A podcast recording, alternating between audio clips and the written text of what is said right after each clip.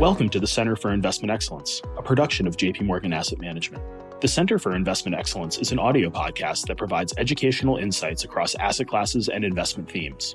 Today's episode is on climate technology and has been recorded for institutional and professional investors.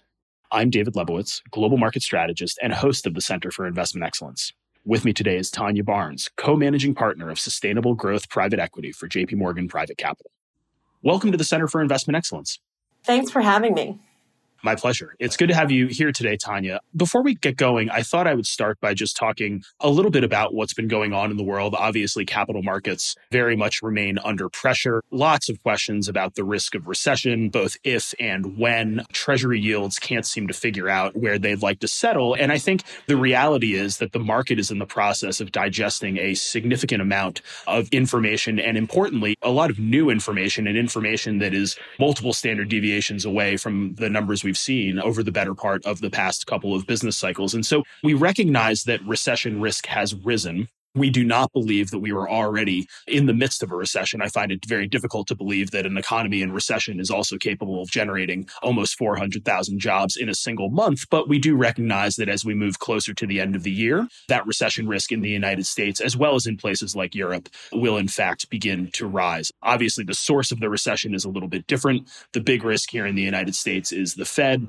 The big risk in Europe has to do more with energy prices and specifically natural gas prices. But we're just going to continue to digest the information as it comes through the door, much like policymakers will, and make investment decisions accordingly. And so maybe shifting gears here and talking a little bit about something that was very much front and center in conversations over the past couple of years, feels like it's taken a little bit of a backseat to the risk of recession and what's been going on with rates and equities, so on and so forth. But obviously, sustainable investing is still a structural opportunity when we think about what needs to be in portfolios held by long term investors. And so I was hoping we could just start with a 20,000 foot view of things. As I mentioned, volatility, inflation, rates very much dominating the discussion today, but sustainable investing and climate change are still very much part of the conversation. And so, can you talk a little bit about your framework for investing in climate change as well as the energy transition?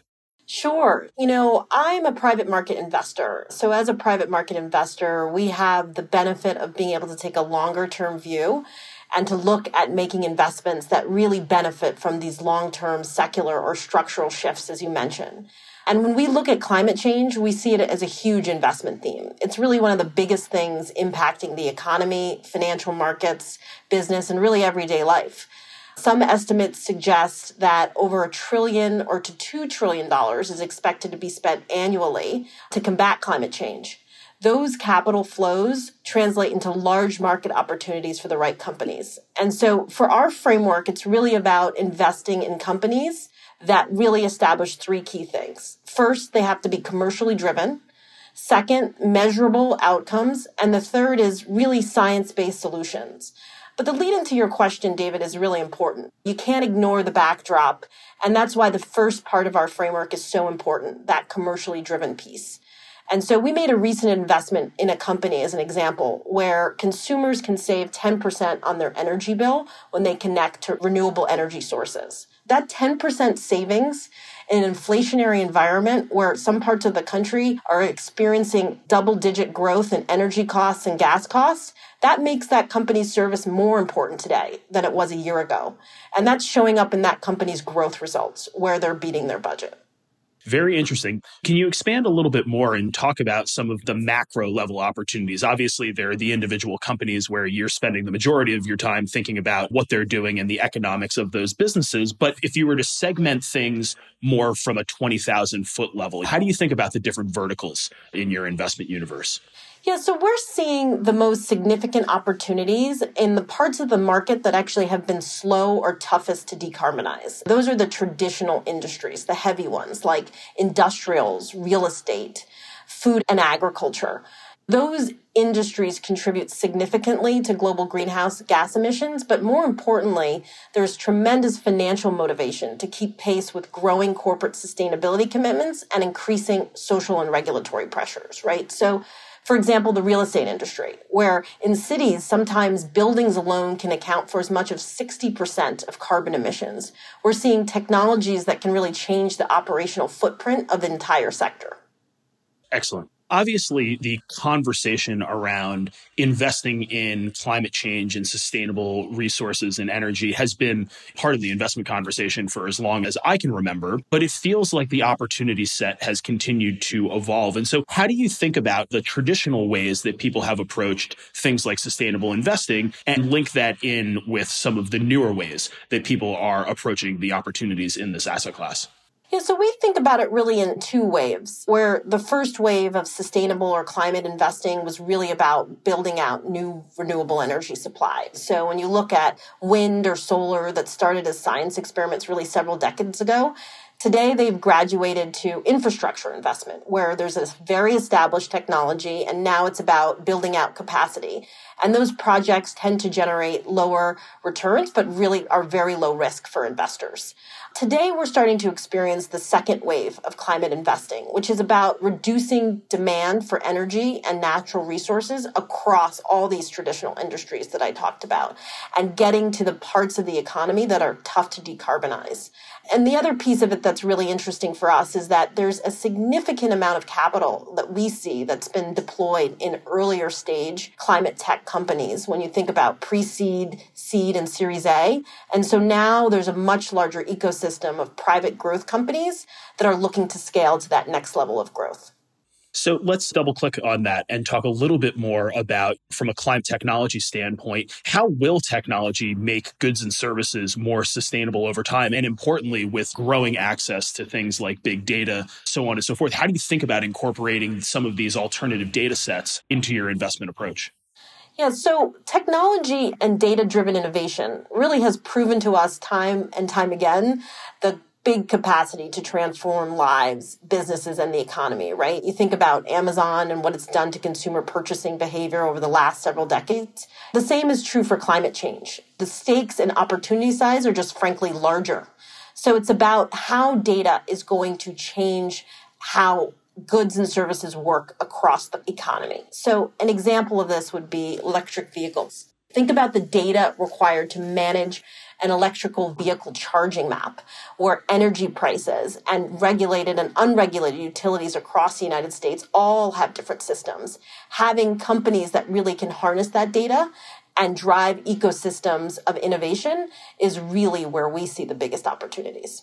And so I want to take this one step further. I promise it's the last time I'll press on this issue, but in the background is this idea of achieving net zero carbon emissions. We hear corporate America talk about it. We hear corporations in Europe talk about it. It's something that arguably is not only the right thing to be focusing on, but something that businesses are taking increasingly seriously, particularly over the past couple of years. And so with all of these organizations committed to reaching net zero emissions, when you think about technology and this goal, where do you start to focus? How do you think about aligning those two things within the context of your investment strategy?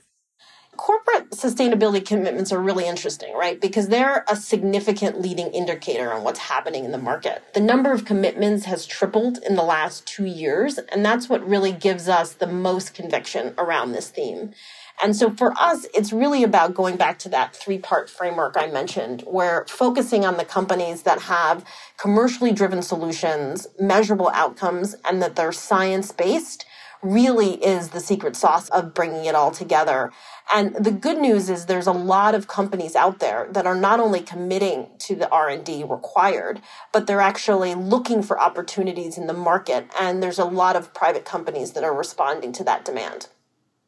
Excellent. This has been great. One final question to just kind of top things off here. We hear a lot about the growth in sustainable energy and the growth in ESG. And then you hear terms like greenwashing get thrown around. This is arguably one of the more tenuous debates within the capital markets today. And so when you think about an area that's experiencing the type of growth that your investment universe is experiencing and you go through and you're reviewing all of these different technologies the solutions the companies themselves what are some things that you think are important to keep in mind not only when it comes to identifying successful and interesting opportunities but also avoiding some of those pitfalls which come hand in hand with an industry that's experiencing this type of growth Yeah, it's really about keeping the most traditional sets of underwriting opportunities with also the macro backdrop at the heart of what we do. And again, this three part framework I mentioned is really critical for us. So, companies that really have a commercially driven solution where companies can either save money or generate ROI with their solutions is important for adoption. But it's also connected to the idea that those measurable outcomes for the climate are real. They're science based and they can actually have a big impact that really drives it together. Well, this has been a great conversation. Thank you so much for joining us. We'll have to have you back soon to continue our dialogue. But thanks again for joining us today. Wonderful. Thanks for having me. Thank you for joining us today on JP Morgan Center for Investment Excellence. If you found our insights useful, you can find more episodes anywhere you listen to podcasts and on our website. Thank you. Recorded on July 15th, 2022.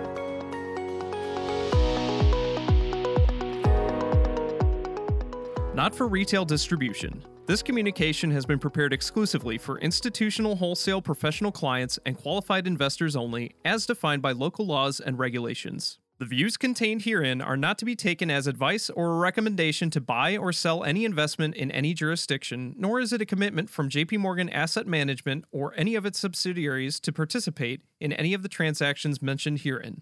Any forecasts, figures, opinions, or investment techniques and strategies set out are for informational purposes only, based on certain assumptions and current market conditions, and are subject to change without prior notice. All information presented herein is considered to be accurate at the time of production. This material does not contain sufficient information to support an investment decision, and it should not be relied upon by you in evaluating the merits of investing in any securities or products. In addition, users should make an independent assessment of the legal, regulatory, tax, credit, and accounting implications and determine, together with their own financial professional, if any investment mentioned herein is believed to be appropriate to their personal goals. Investors should ensure that they obtain all available relevant information before making any investment. It should be noted that investment involves risks. The value of investments and the income from them may fluctuate in accordance with market conditions and taxation agreements, and investors may not get back the full amount invested. Both past performance and yields are not reliable indicators of current and future results. JP Morgan Asset Management is the brand for the asset management business of JP Morgan Chase & Company and its affiliates worldwide. To the extent permitted by applicable law, we may record telephone calls and monitor electronic communications to comply with our legal and regulatory obligations and internal policies. Personal data will be collected, stored, and processed by JP Morgan Asset Management in accordance with our privacy policies at https colon slash slash am.jpmorgan.com slash global slash privacy. This communication is issued by the following entities in the United States by JP Morgan Investment Management Incorporated or JP Morgan Alternative Asset Management Incorporated, both regulated by the Securities and Exchange Commission. In Latin America, for intended recipients' use only by local JP Morgan entities, as the case may be in Canada for institutional clients' use only by JP Morgan Asset Management Canada Incorporated, which is a registered portfolio manager and exempt market dealer in all Canadian provinces and territories except the Yukon, and is also registered as an investment fund manager in British Columbia, Ontario, Quebec, and Newfoundland and Labrador. In the United Kingdom by JP Morgan Asset Management UK Limited, which is authorized and regulated by the Financial Conduct Authority, in other European jurisdictions by JP Morgan Asset Management Europe SARL, in Asia Pacific APAC by the following issuing entities and in the respective jurisdictions in which they are primarily regulated. JP Morgan Asset Management Asia Pacific Limited, or JP Morgan Funds Asia Limited, or JP Morgan Asset Management Real Assets Asia Limited, each of which is regulated by the Securities and Futures Commission of Hong Kong, JP Morgan Asset Management Singapore Limited, company registration number 197601586K. This advertisement or publication has not been reviewed by the Monetary Authority of Singapore. JP Morgan Asset Management Taiwan Limited, JP Morgan Asset Management Japan Limited, which is a member of the Investment Trust Association Japan, the Japan Investment Advisors Association, Type 2 Financial Instruments Firms Association and the Japan Securities Dealers Association and is regulated by the Financial Services Agency, registration number Kanto Local Finance Bureau, Financial Instruments Firm number 330. In Australia, to wholesale clients only as defined in Section 761A and 761G of the Corporations Act 2001, Commonwealth, by JP Morgan Asset Management Australia Limited, ABN 5514 383 2080 AFSL 376919. For all other markets in APAC, to intended recipients only. For US only, if you are a person with a disability and need additional support in viewing the material, please call us at 1 800 343 1113 for assistance. Copyright 2021 JP Morgan Chase and Company, all rights reserved.